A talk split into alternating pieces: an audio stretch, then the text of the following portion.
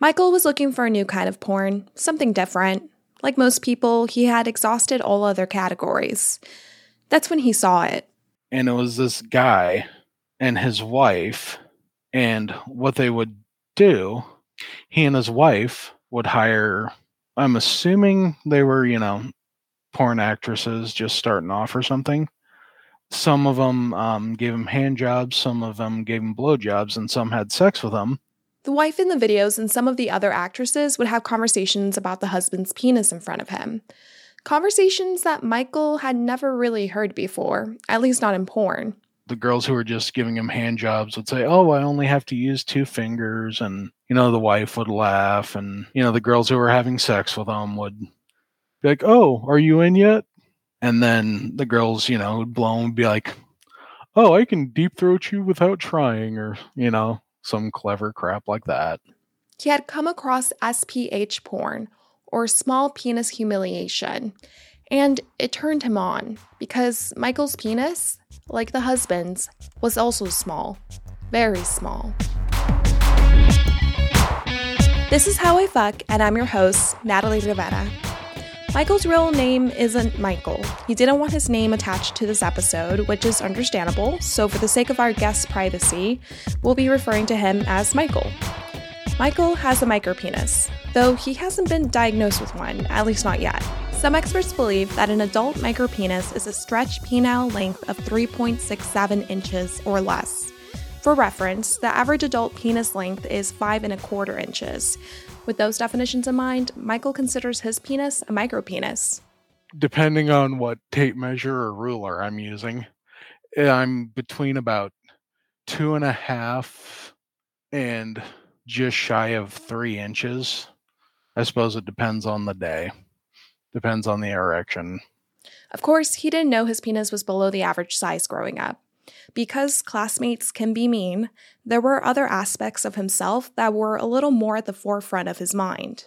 I was fairly quiet as a kid. Um, was usually the largest kid in height and uh, weight in my classes. Um, so you know, always got called fat and picked on, and wasn't very good at standing up for myself, even though I probably could have fought every classmate and won. But um, just wasn't just wasn't that way. Um, had you know, I still had friends and stuff, so my childhood wasn't bad by any means. School was rough, but I mean, I was uh, I was fairly athletic for being you know the biggest uh, guy out there. Growing up with a Christian family in the Midwest, Michael wasn't allowed to have a TV in his room until he was a teenager.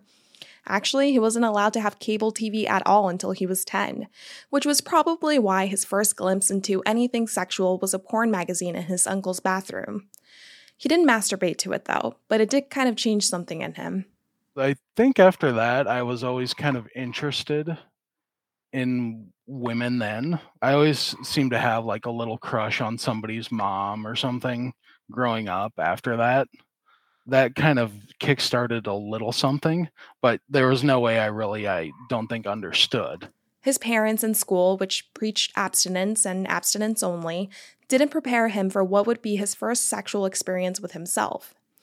There was a rap video on MTV at his grandmother's house. Michael felt something weird, so he sprinted to the bathroom to play with himself. It was the first time he ever did something like that, and while he's not sure he orgasmed, it definitely wouldn't be his last time. What was your impression or what what was your relationship with your penis? What did what did you think of your penis?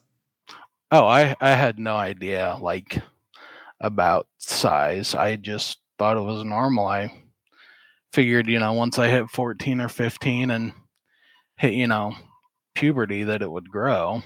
You know, I didn't think about it really. I didn't see anyone else's or anything. I mean, I probably you know, maybe 12 or 13, I may have seen like a porno and been like, oh, well, hopefully mine's going to get that big someday or something. But it was never anything negative about me or um, any negative feelings towards myself. Like a lot of people, me included, the way you see yourself kind of takes a 180 turn when you get to high school. As much as you don't want to admit it, as much as I don't want to admit it, you start comparing yourself to other people when you become a teenager. Maybe it's because you feel you're competing for good grades, compliments, and teenage romances. Comparing yourself to others seems almost like an inevitable symptom of high school. That seemed to have been the case for Michael when he went into the boys' shower room for the first time. So when I went to when I turned uh 14 freshman year of high school, you played sports, you showered. Um they were big group showers. There was no uh like stalls or anything of the sort. So that's when you went in, you saw everybody's stuff and they saw yours. And that's when I finally realized like oh crap. These dudes are carrying around like baby arm and I've got like a baby finger. So then when uh, they saw what I was dealing with, obviously it went from, you know, fat jokes to uh, small dick jokes. Michael says that while the small dick ridicule wasn't constant, it still hurt. I never let it get to me that bad that I was ever like suicidal over it or that upset over it. Like I dealt with it and you know gave people shit back here and there and you know tried to you know at least defend myself a little. But at the end of the day, I, didn't really make it wasn't that big of a deal to me. Can I ask why it wasn't a big deal for you? Um, I guess maybe it's just being used to being made fun of. I think it's because the fat jokes probably hurt worse because that was like an outward thing that everybody could see. Even though he wasn't having sex in high school, he was still fooling around with girls back then, or at least a girl. There was the neighborhood girl who would give him hand jobs for a couple of summers. She never finished him off, but she would let him grab her breasts and finger her, which was nice. But it kind of reassured me that, like, even though I was getting made fun of for it, like, there was at least one girl who didn't, you know, didn't mind. The neighborhood girl eventually got a boyfriend. It wasn't Michael. This wasn't really new for him, though. He was never the boyfriend back then. And I didn't really date after that. I mean, I tried, but just didn't have much luck with women. And uh, sex was like really not on my mind that much at all. I mean, obviously, I had I had the opportunity, I would have been all over it. But the way I was uh, striking out, I wasn't too too worried about it at that point. And by worry about it, do you mean worried about your size? Were you were you ever worried about you maybe not being big enough for when you would have sex? Like maybe when when you got older? So when you're at least where I was from, nobody was having sex like it was extremely rare at 14, 15 years old.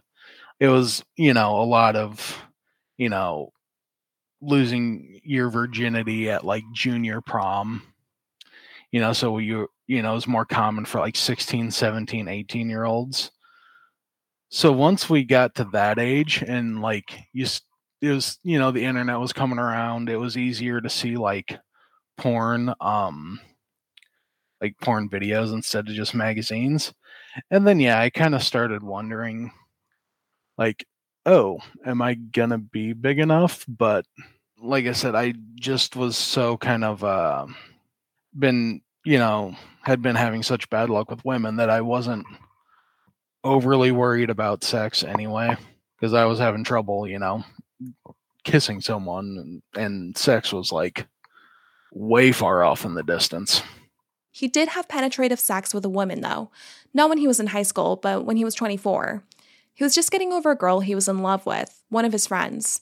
They didn't date, but that didn't mean it didn't hurt.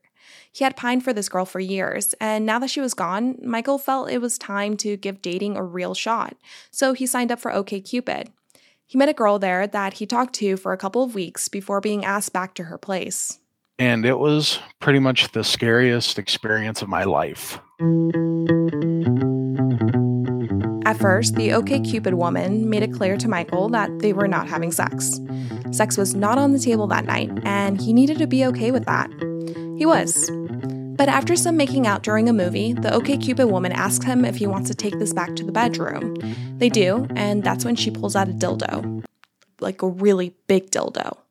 So she breaks out this uh this clear colored dildo.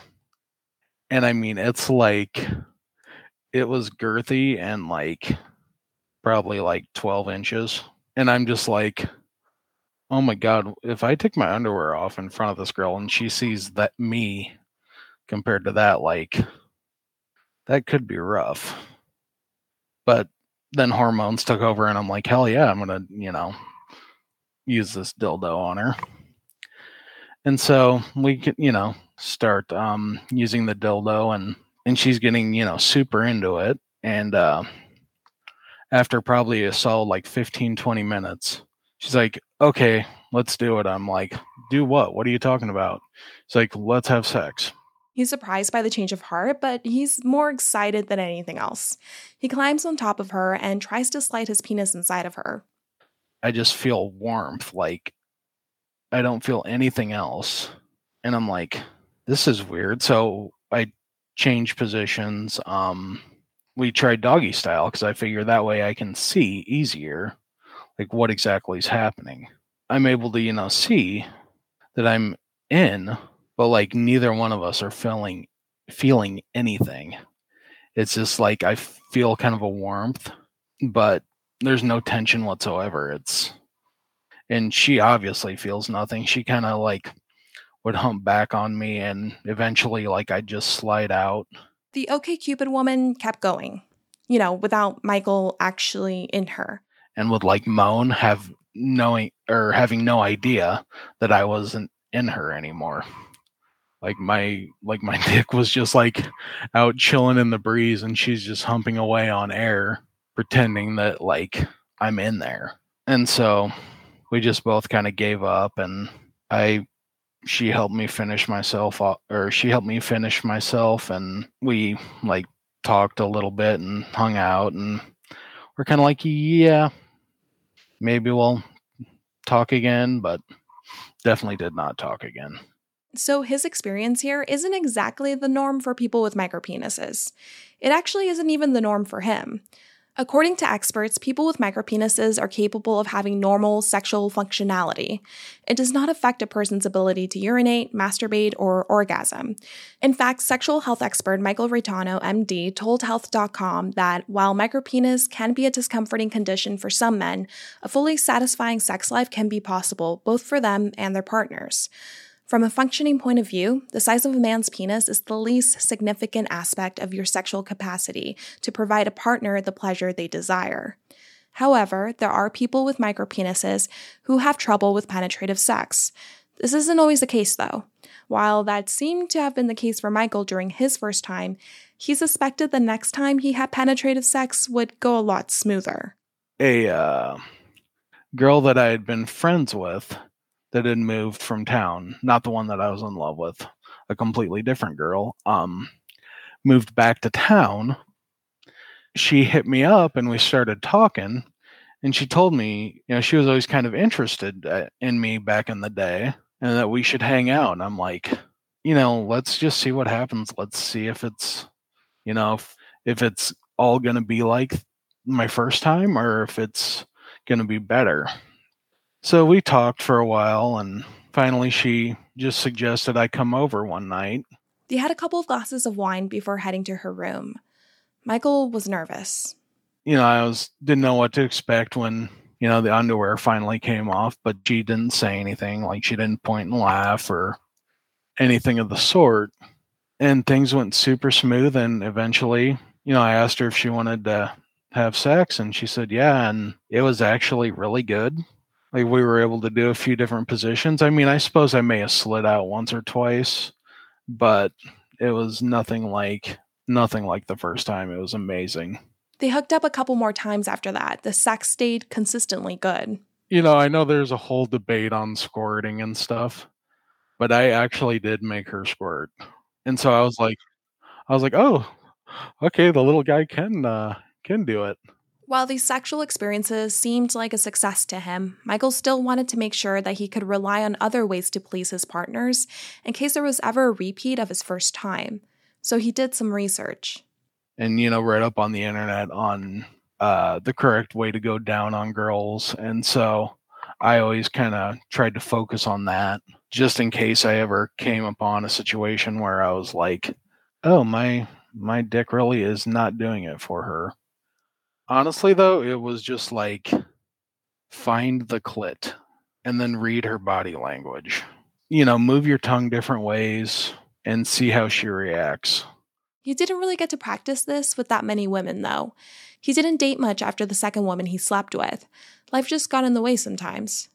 So I know you mentioned that you haven't really slept with that many people in the last couple of years, but I am curious about what masturbation is like for you or has been like for you. So um the way I masturbate, um like I can pretty much fit a whole fist on there. Um obviously it doesn't stick out the end, but it just gets too oversensitive on like having all that pressure on my head. So I basically use my uh, first three fingers on the bottom and my thumb on the top so i don't actually grip my whole penis um it's just like thumb on top and then hand kind of loose and then the uh, two or three fingers on the bottom. Like most people the material he's masturbated to has evolved throughout his life. There were the obvious changes, like going from his uncle's porn magazines to porn websites, but his taste in the content also evolved. Like it went from you know any porn that i could find to like you know in like the scene phase you know in the early 2000s and stuff it was like you know burning angel GodsGirls suicide girls that got all my attention. Then as i aged it you know eventually i stumbled onto uh small penis humiliation and that kind of like got all my attention. Can you describe to me what that is? I mean, there's different varieties, but it's basically all just women making fun of the size of your penis. Um, I suppose it can be uh, men too, but I'm pretty darn straight, so it's just women for me. Had Had you ever been turned on by humiliation before? No, definitely not until I uh, not until I started getting into it on the internet. I guess it took all those you know days of uh, being humiliated and the times I was nervous about my penis size and kind of turn the trauma and nerves into like, oh shit, I'm extremely turned on. He first came across small penis humiliation porn, SPH, five years ago. Back then, there wasn't that much of it online, but that changed year after year. It seems like with all the cuckolding porn and uh, the appearance of more like female doms and stuff, it seems like there's just all sorts of SPH on the internet now. So it's really easy to find that stuff. By cuckolding, Michael means the fetish or kink in which someone gets turned on by their partner having sex with someone else. Some people engage in cuckolding because they are turned on by the humiliation. Michael has grown to love humiliation, but the kind that involves a woman berating a man with a small penis. Humiliation and sex is a combination he never imagined he'd enjoy, and it was something he wanted to try for himself.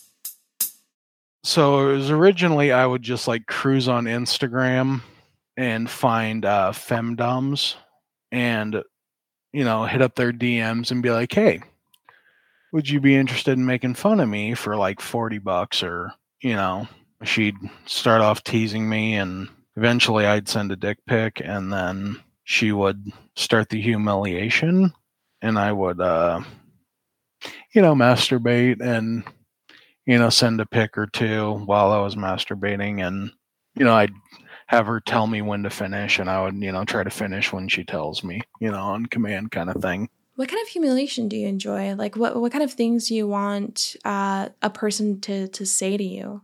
Usually it's a combination of things, but usually I enjoy like, you know, you're the smallest dick I've ever seen or like that's pathetic or you know i'll never fuck you. Your dick's way too small for me to fuck you. I wouldn't be able to feel it.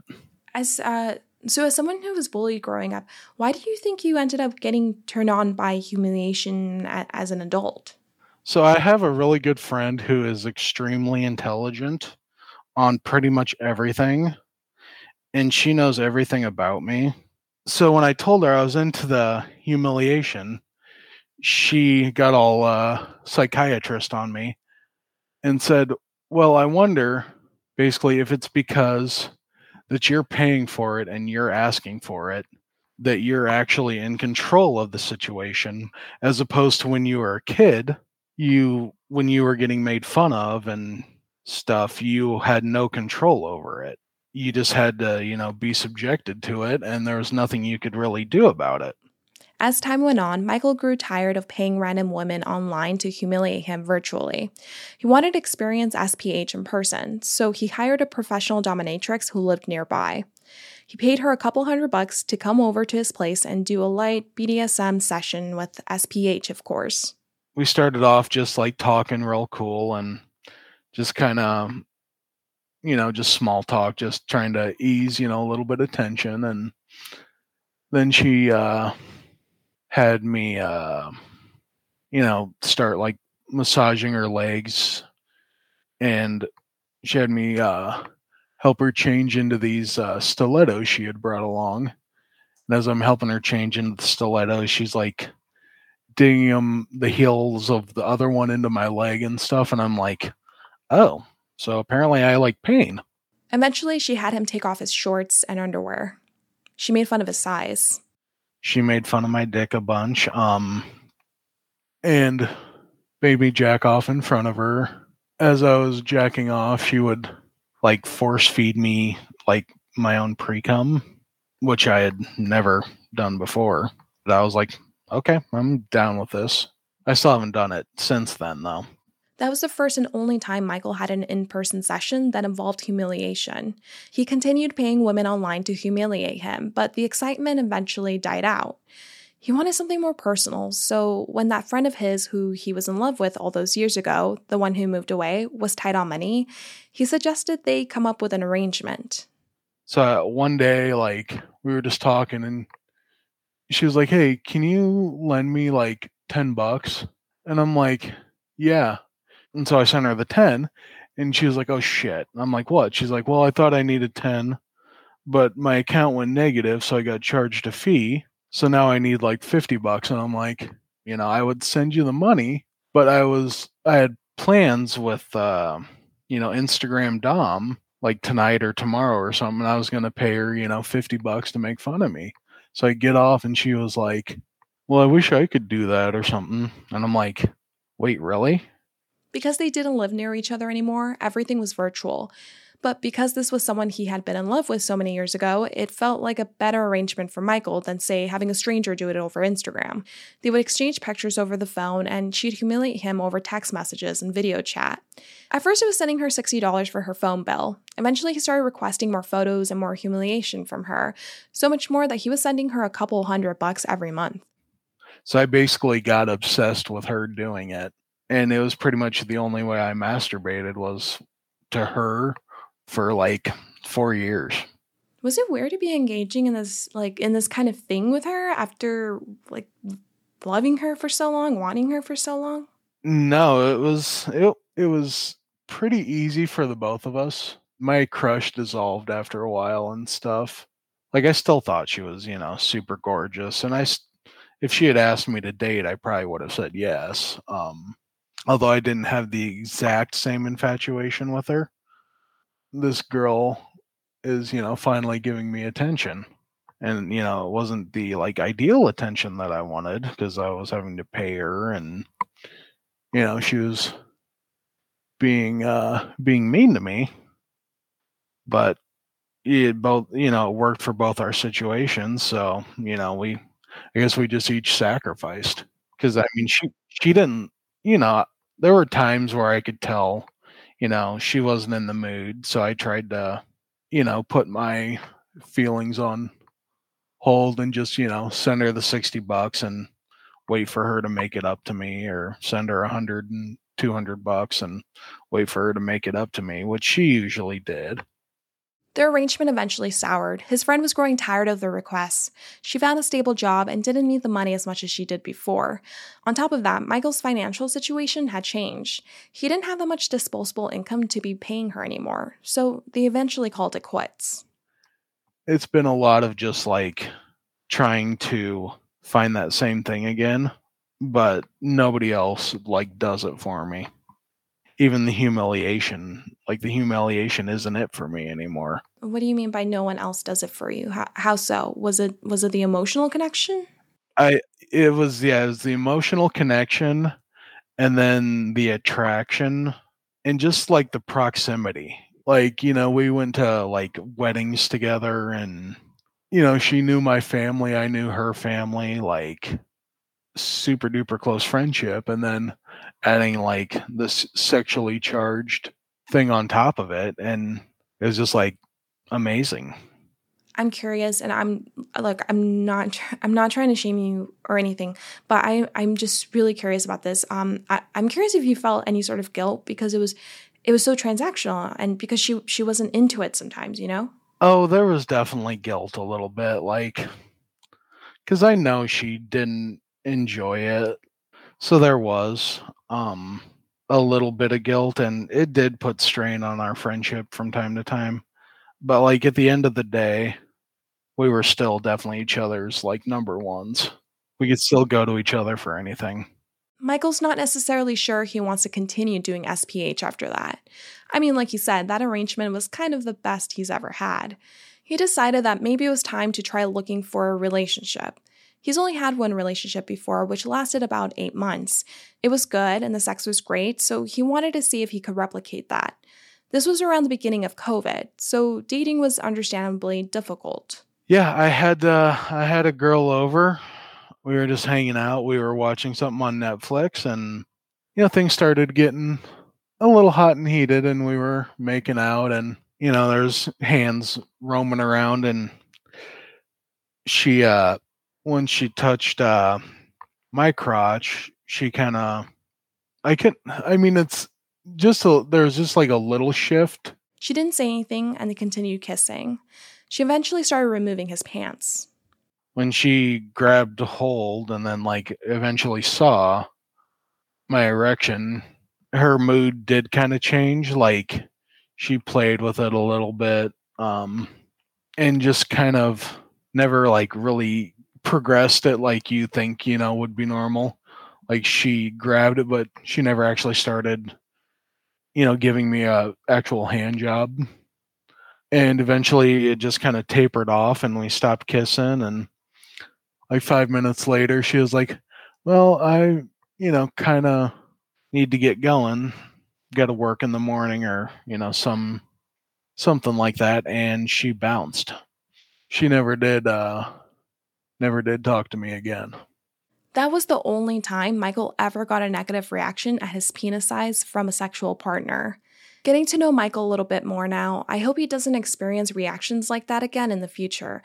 You know, unless he he wants that. Though it didn't seem like the case that time. Looking back at my own sexual history, there have been a couple times where I was with someone who was pretty small, maybe even almost micropenis small. I didn't make a face, but we also didn't really try to do anything penetrative after. I wonder if I was too quick to assume the person couldn't perform penetrative sex with me. Speaking to Michael, I've learned that, yeah, size really doesn't fucking matter. If you're really into someone, then you try to figure it out because pleasure between partners isn't about just one person. Thank you so much for speaking with me. I really appreciate it. I, I really enjoyed our conversation. Oh, for sure. All right, yeah, no, thank you so much. I'm glad I got to talk to you too. That like just was cool to connect more. Thank you for listening to How I Fuck. If you like our podcast, give us a rating, leave us a review, tell a friend, and subscribe if you haven't already. How I Fuck is produced by me, Natalie Rivera. I'm also the host and creator.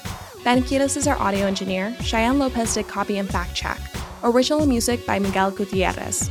You can find more of his music online under the artist name Nag. Thank you again for listening. Our next episode is in two weeks. Until next time.